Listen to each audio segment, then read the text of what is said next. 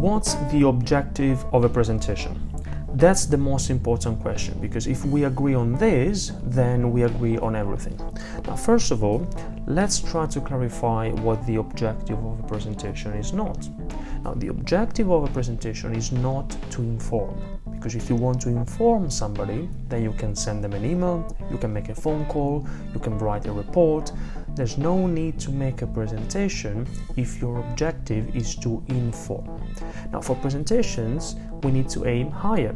Because when you decide to make a presentation, when you've chosen that that is the best way to communicate your message, then your objective is to change your audience. Now, what do we mean by changing an audience? Now, in this context, it doesn't necessarily mean that you have to be emotional in your delivery. You can if it's appropriate, but that's not the point. Changing an audience in this context means transforming the perception they had before sitting in front of you. Now, let me explain.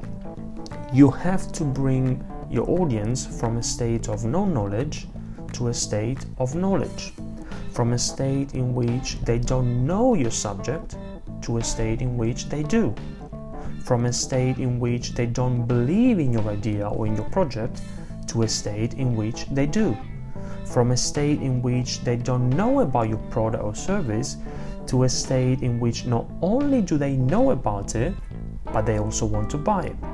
And that's the big difference, which is the foundation for effective presentations. So, what we'll be talking about in the next episodes how to prepare a presentation, how to design it, how to deliver it matters because your objective is not to inform but to change.